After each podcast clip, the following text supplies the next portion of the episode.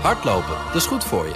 En Nationale Nederlanden helpt je daar graag bij. Bijvoorbeeld met onze digitale NN Running Coach... die antwoord geeft op al je hardloopvragen. Dus, kom ook in beweging. Onze support heb je. Kijk op nn.nl slash hardlopen.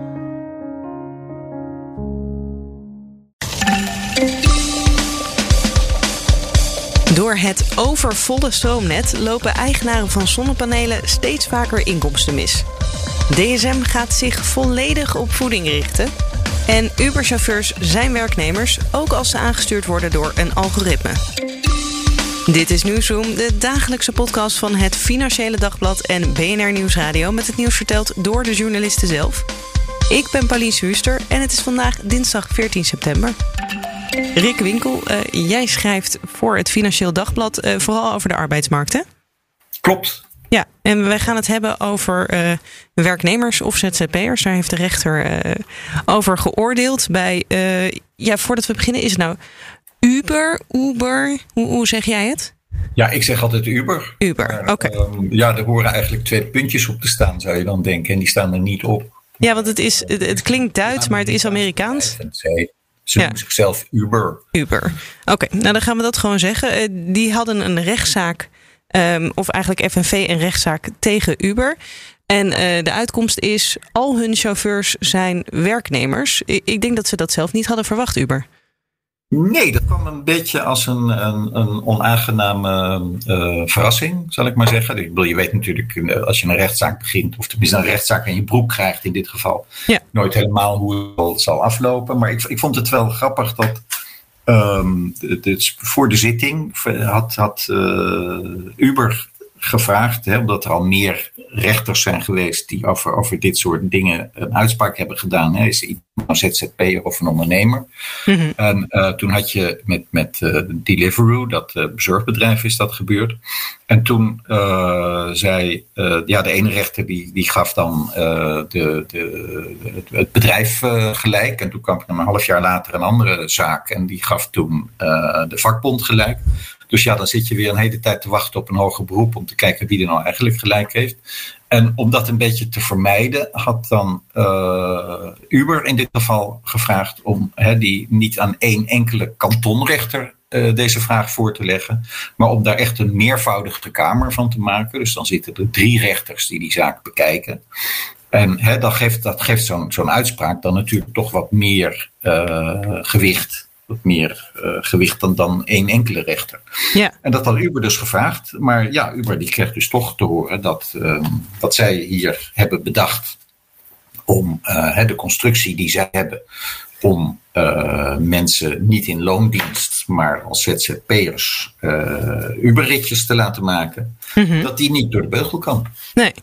En, gezegd, want hun verweer was, dit is modern werkgeverschap anders dan een normale werkgever, toch? Iets in die trant. Nee, nee, zij, zeiden, zij zeggen, wij zijn helemaal geen werkgever. Wij zijn gewoon, uh, er zijn mensen, een algoritme. ondernemers met wie wij, uh, die, en die, die, met wie wij uh, zaken doen. En die ondernemers die doen eigenlijk zaken met die klanten. En wij zitten daar een beetje wat wij doen is eigenlijk de technologie. Hè? Wij zijn een technologiebedrijf.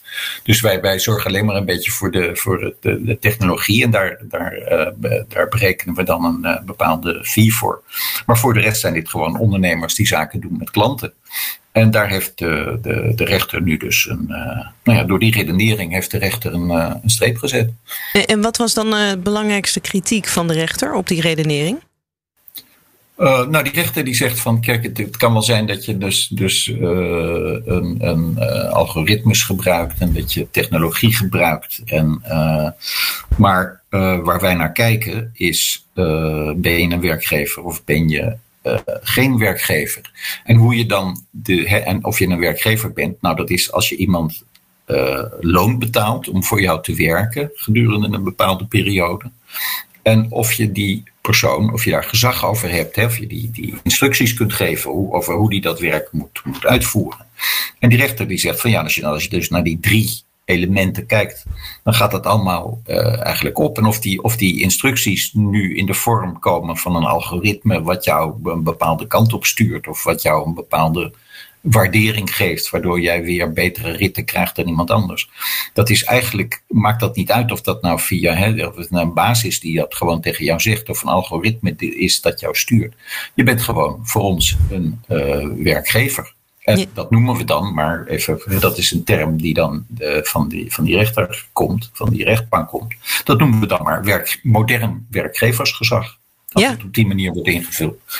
Ja, nou, dan uh, kan ik me voorstellen dat, uh, ik weet niet of ze dat aan jou hebben toegegeven, maar dat ze toch een beetje balen dat ze dan hebben gevraagd om een gewichtiger oordeel en dan komt dit eruit. Dat hebben ze niet echt mij toegegeven, nee. Dat, uh, maar dat, dat, kan ik me, dat kan ik me ook heel goed voorstellen. Dat je dan denkt van, ja, hm, hadden we dat nu maar niet gedaan. Het is, ja. het is op paard. Het is de, de, uitspraak van een rechtbank is een uitspraak van een rechtbank. Hè? Dus het is, het, is, uh, en het is natuurlijk zo dat dit nu ook maar één rechtbank is. En het bedrijf heeft natuurlijk ook onmiddellijk gezegd: we gaan in hoger beroep. Dus ja, misschien dat het, uh, de hogere rechter er weer, er weer anders over denkt. Dat zou zomaar kunnen. Ja. Uh, en moeten ze wel gelijk nu al iets veranderen of niet? Nou, dat is een beetje dat is een interessante vraag. Um, de, de, de, de, deze rechtbank die zegt eigenlijk, en dit, dit vonnis is ook uh, onmiddellijk uitvoerbaar. Ja. Die rechtbank zegt van nou, de, de CAO op taxivervoer, die eigenlijk uh, van toepassing op al die mensen die voor uh, Uber rijden. En um, ja, maar als je dan vraagt aan dat bedrijf, gaan jullie nu al die mensen meteen in dienst nemen? Ja, dan, krijg, dan krijgen ze, ja, nee, dan moeten ze, dan moeten ze nog uh, goed naar kijken, nog goed naar de, het vonnis kijken. Dus dat is uh, niet, niet iets wat kennelijk onmiddellijk uh, speelt. dus de, de verwachting is toch een beetje bij, bij juristen dat, dat net als in dat geval met Deliveroo, waar ik, waar ik net al over had, dat het dan toch aan individuele ondernemers, CQ, werknemers is om uh, naar het bedrijf toe te gaan en te zeggen van nou ja, dit en dat is het geval, hier is de uitspraak van die rechter. En uh, willen jullie mij alsjeblieft uh, volgens conform de taxi CEO in dienst nemen en het volgende uitbetalen? Ja.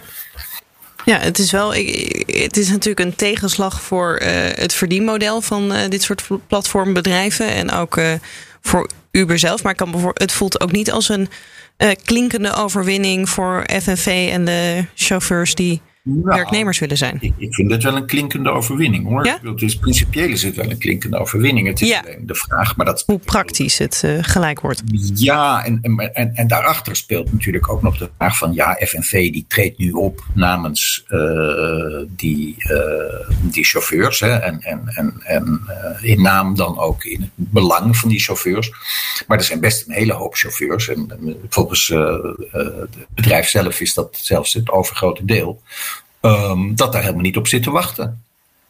Ja. Dus, die, die, dus het is wel een principiële overwinning voor de vakbond. Maar of het nou uh, voor die, uh, die, on, die, die, die taxichauffeurs, of die nou zo graag werknemer willen worden, dat is eigenlijk nog maar een beetje de vraag. Dan is het denk ik ook weer afwachten tot uh, het hoger beroep. Dat, dat zal wel weer even gaan duren, denk ik. Mm, ja, daar gaan altijd, gaan altijd maanden, zeker jaren overheen voordat je dan verder bent. Ja. Um, de, de, die Deliveroo-zaak die was eind 2019, de eerste uitspraak. En het hoger beroep was uh, begin dit jaar. Dus dan uh, ja, zit je zo weer bijna uh, anderhalf jaar verder. Ja. Verwacht je tussendoor nog actie vanuit Den Haag? Nou, verwacht iemand actie uit Den Haag op het ogenblik? Uh, ja, dat is misschien een goede vraag. Problematisch, we zitten al een, uh, al, al een half jaar te wachten op een kabinet. Nou, dat zit er niet met, met Prinsjesdag. Uh, dus ja, het, het, het, het, huidige kabinet die behandelt de lopende zaken. En het huidige kabinet is er natuurlijk de afgelopen vier jaar niet echt in geslaagd om die, met die hele kwestie van wie is nou ZZP'er en wie is nou werknemer, om daar nou verschrikkelijk grote doorbraken te bereiken.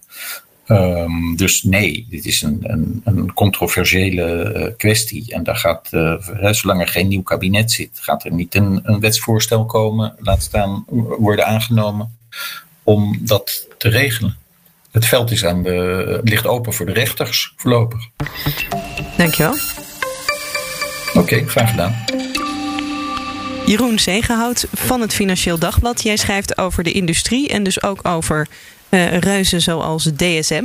En die kwamen vandaag met een aankondiging, ook met cijfers misschien. En met, uh, met een aankondiging, want, want cijfers uh, die waren er niet. maar, maar ze hebben het toch wel vandaag bekendgemaakt van dat ze, dat ze waarschijnlijk afscheid gaan nemen van de, van de materialentak. Uh, dus, uh, dus dat ze zich volledig gaan richten op, uh, op voeding en gezondheid. Ja, ik, ik begrijp dat ze hun strategische opties aan het onderzoeken zijn. Maar dat betekent dus eigenlijk afscheid. Ja, dat is, uh, dat is meestal uh, ja, het is, uh, zakenbankiers synoniem voor, voor het, het willen verkopen van, van een onderdeel. Ja. Het, is, het is niet een grote verrassing in de zin van dat vele analisten die hebben het al, die hadden het al ingetekend in hun spreadsheets. Maar het is, het is toch ook wel weer spannend in de zin van als je kijkt van de, naar, naar de lange reis die, die DSM heeft gemaakt. natuurlijk ooit begonnen in, in 1902 als, als mijnbouwbedrijf.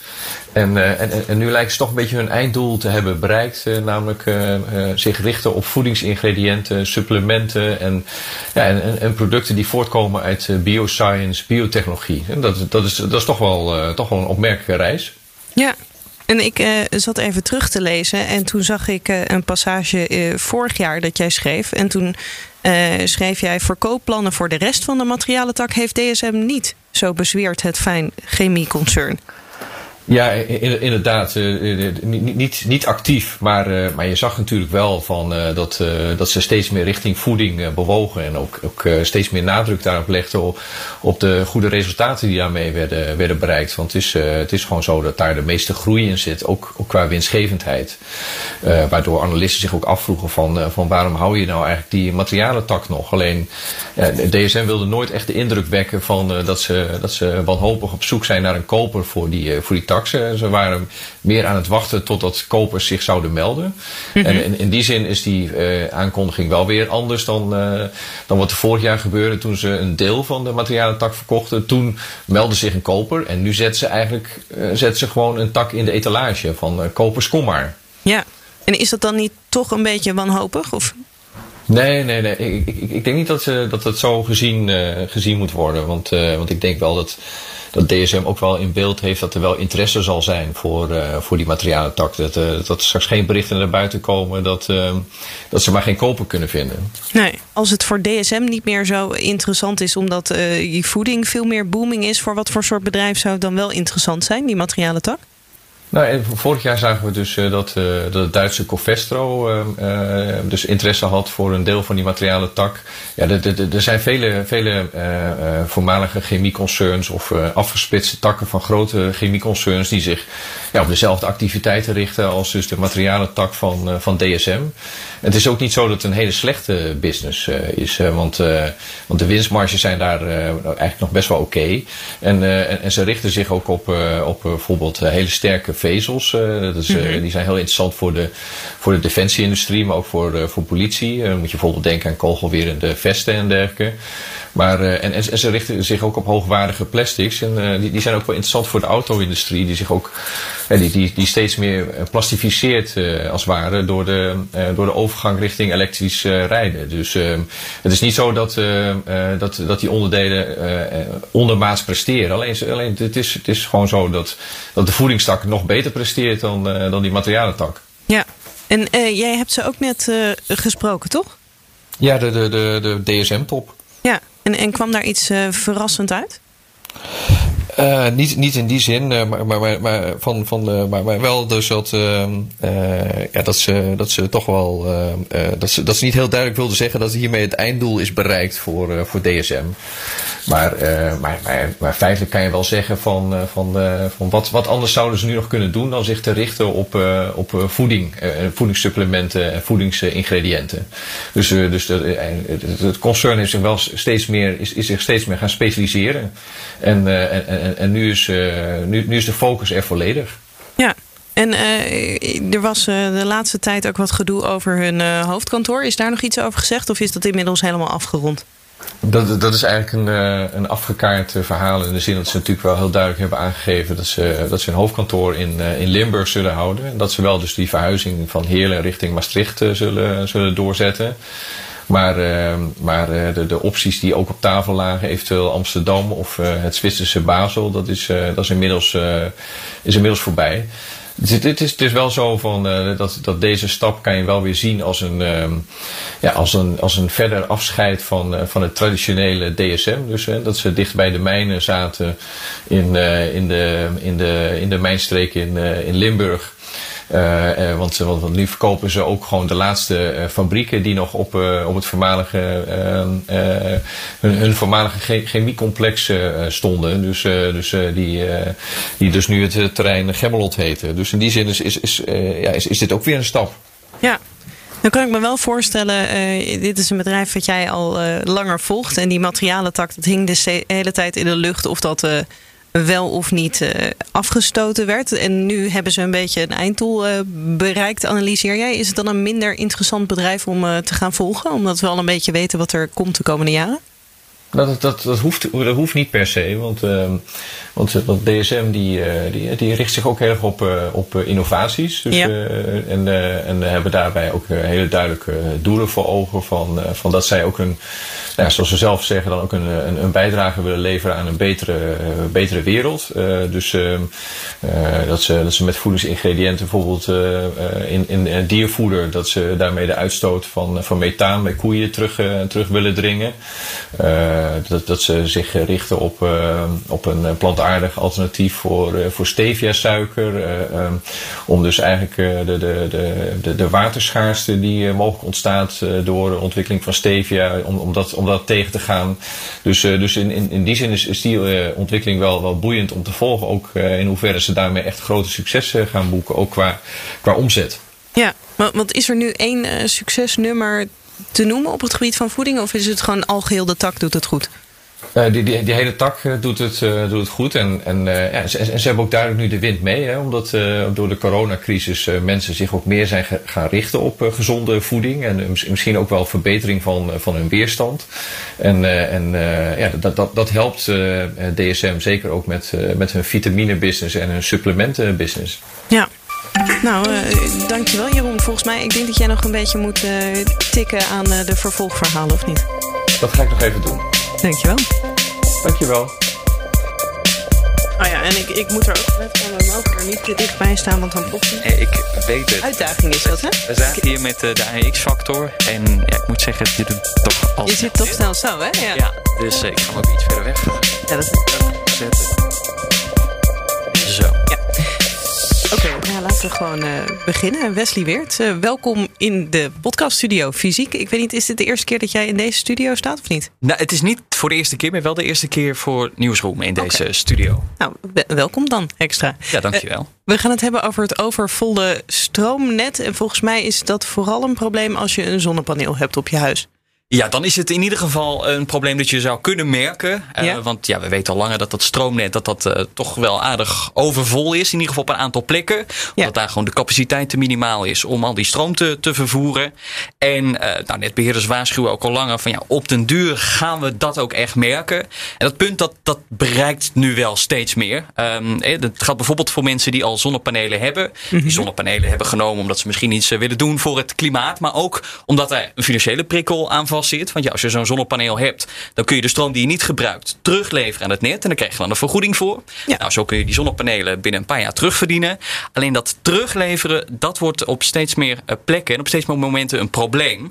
Um, omdat ja, op, zeker op piekmomenten, dus wanneer heel veel mensen uh, die stroom leveren, maar heel weinig mensen die stroom gebruiken, um, dan is dat terugleveren niet mogelijk. Of uh, dan kun je ook niet zelf je zonnepanelen gebruiken. Ja, dus dan is het heel zonnig en dan wil ik mijn wasmachine aanzetten. Heb ik een zonnepaneel en dan moet ik alsnog betalen voor stroom? Ja, want dan moet je die stroom afnemen, want dan kun je die zonnepanelen niet gebruiken. En uh, nou, dan ben jij, als je inderdaad je wasmachine wil laten draaien als het heel mooi weer is, dan ben jij al iemand uh, die misschien wel juist goed omgaat met die stroom. Want ja, ja je zou dan zeggen. Ik wil het terugverdienen. Ja, je wil het terugverdienen, dus ja. dan ga je die, die stroom gebruiken. Maar doe je dat niet, dan kun je het ook niet terugleveren. Dus dan krijg je daar ook geen vergoeding voor. Dus aan twee kanten uh, loop je dus inkomsten mis of moet je ja, extra kosten maken omdat je dan die stroom af moet nemen. En, en wat voor situatie moet het dan zijn? Is het echt de aller super zonnigste dagen en dan op een specifieke plek? Of is het, krijgt bijna iedereen ermee te maken met een zonnepaneel? Ja, het varieert een beetje per plek. Um, en, en soms nog, het is niet eens dat het per stad verschilt, maar het scheelt echt per plek en, en ook per inderdaad omstandigheid. Per wijkstraat. Kan het verschillen? Het ligt een beetje aan of je in de nieuwbouwwijk of een hele oude wijk zit. En dat is gewoon afhankelijk van ja, hoe dik zijn die kabels, even eh, grofweg mm daar, uh, daar naartoe. Kijk, als je uh, heel veel mensen op één plek hebt met heel veel zonnepanelen en die kabels die zijn vrij dun, ja. um, dan krijg je snel problemen. Zijn die kabels wat dikker? en vaak in dichtbevolkte gebieden zijn die kabels sowieso al dikker. Omdat jij, vroeger had je die kabels, die moesten ze ook dikker zijn om iedereen überhaupt van stroom te voorzien. Um, dus dan krijg je er minder snel last van. En bijvoorbeeld in, in gebieden waar weinig mensen wonen, maar mm -hmm. wel, waar wel hele grote weilanden zijn. Ja, we kennen ook het fenomeen van die weilanden die helemaal volgeplemd zijn met zonnepanelen.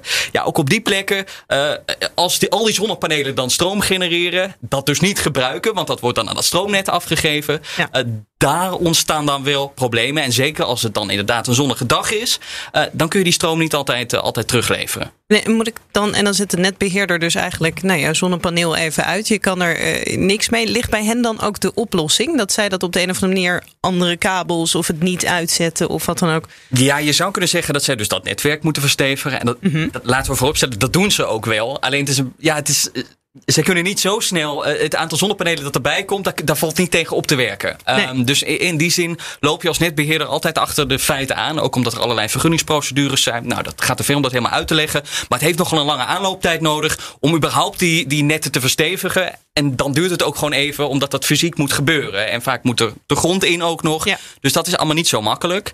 Um, dus dan wordt er ook gekeken vanuit die netbeheerders van ja, wat kun je dan wel doen? Want wij ja. kunnen niet. En uh, zij zeggen ook van ja, de illusie moet ook niet zijn dat je altijd het stroomnetwerk maar als een soort van batterij kunt gebruiken. Hè? Want dat, zo werkt het dan in zo principe. Zo is het niet ingericht. Nee, zo is het niet ingericht. Dus je moet niet altijd verwachten, zo zeggen zij, dat je je stroom altijd maar terug kan leveren. Omdat er nou eenmaal beperkingen zitten aan dat stroomnet. Ook als we dat heel erg verstevigen. Misschien hè, worden de problemen dan minder groot. Maar zo werkt het stroomnet niet. Tenminste, ja. zo zien zij niet dat die functie ook in de toekomst. Uh, ja. Zo'n functie zien zij niet weggelegd voor het stroomnet. Dus zij zeggen: um, ga ook kijken of je zelf uh, stroom op kan slaan. In de vorm van bijvoorbeeld batterijen die je aan je huis hangt. Uh, zodat je uh, je stroom daarin op kan slaan. En die kun je dan gebruiken wanneer jij overdag misschien die stroom niet nodig hebt, maar s'avonds wel. Dan put je uit die, uit die batterij. En dat zou in ieder geval de druk op dat stroomnetwerk verminderen. Ja, alleen dan heb ik dus een zonnepaneel. Dat kan ik niet altijd helemaal terugverdienen. En dan moet ik ook een accu uh, kopen. Dat, dat klinkt niet uh, als nee, een goede deal voor dus, mij. Nee, dat klinkt zeker niet als een goede deal. Want dan komt er inderdaad een extra investering bij die je moet doen. En dat, is, ja, dat, dat gaat ook om heel veel geld. Die terugverdientijd die wordt daarmee eigenlijk alleen maar langer. En dat, dat snappen die netbeheerders ook wel. Dus zij zeggen, ja, daar is wel een deel van de, van de oplossing. Maar daar creëer je tegelijkertijd een nieuw probleem. Want veel mensen hebben die zonnepanelen aangeschaft. Omdat ze dachten, nou, dat is financieel ook nog wel uh, aantrekkelijk. En als je ja. dan ook nog zo'n batterij moet kopen, dan wordt het minder aantrekkelijk. Dus zij zeggen van, um, ja, het zou misschien beter zijn dat je die financiële prikkel verplaatst. Dus dat je mensen niet um, financieel compenseert voor de stroom die ze niet gebruiken. Doordat ze dat dan terugleveren mm -hmm. aan het net, hè, dat salderen. Maar dat je uh, mensen financieel compenseert voor het aanschaffen van zo'n batterij. Dus dat je daar een subsidie op zet. Uh, in plaats van de subsidie die nu dus geldt op het ja. terugleveren van stroom aan het net. Um, ja, en daar hopen zij meer op. Daar is hun hoop op gevestigd. Betekent niet dat zij niet de investering hoeven te doen. Maar nee. dat betekent wel dat ze ja, zij kunnen die investering niet zo snel doen dat je dus een deel van het probleem uh, op die manier oplost. Maar dan moeten we dus heel Nederland opeens van batterijen voorzien. Dus dat duurt ook wel even. Dat is ook niet van de een op de andere dag gedaan natuurlijk. Ja. Ja, dan is dan de conclusie: het is eigenlijk niet meer heel rendabel om een zonnepaneel uh, te nemen. Of maakt het dan weer ja, ja heel kijk, erg uit waar je woont? Dus? Ja, daar is het van afhankelijk. Maar het is ook een beetje onduidelijk van ja, hoeveel langer wordt die terugverdientijd nu? Want daar kan ja. niemand mij antwoord op geven. Want Vereniging Eigen Huis, die komen dus op voor de belangen mm -hmm. van huiseigenaren. Um, ja, die weten ook niet van ja, hoe vaak uh, uh, per dag en hoeveel uur, hoeveel procent van de dag werken die zonnepanelen niet omdat er grote verschillen zijn. Maar ook omdat dat lastig te meten is. Want dan moet je dus in die apps gaan kijken. En constant kijken van doet mijn zonnepaneel het nu wel, doet mijn zonnepaneel het nu niet. Maar ja, er wordt een beetje van uitgegaan dat dat enkele minuten per dag tot een half uur is. En dan kun je wel afvragen van ja, hoeveel langer wordt uiteindelijk mijn terugverdientijd? Het is nog steeds wel dat je. Ja, dat uh, zijn niet uh, grote verschillen. Dat zijn geen hele grote verschillen. Dus waarschijnlijk is het dan niet. Ik geloof dat het nu zeven jaar is ongeveer die terugverdientijd.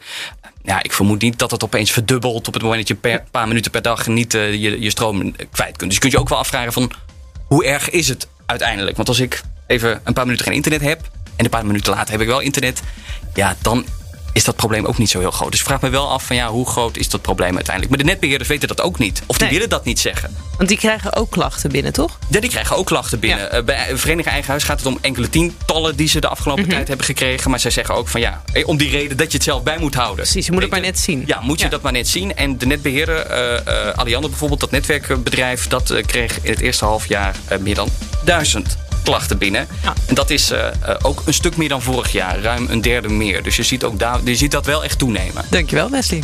Alsjeblieft. En hiermee zijn we aan het einde van Newsroom voor vandaag. Reageren, dat kan altijd. Je kan mailen naar newsroom.bnr.nl of newsroom.fd.nl. Abonneren, dat kan ook altijd. Doe dat in de BNR-app of in je favoriete podcast-app. En morgen kan je weer luisteren naar een verse aflevering. Heel graag. Tot dan.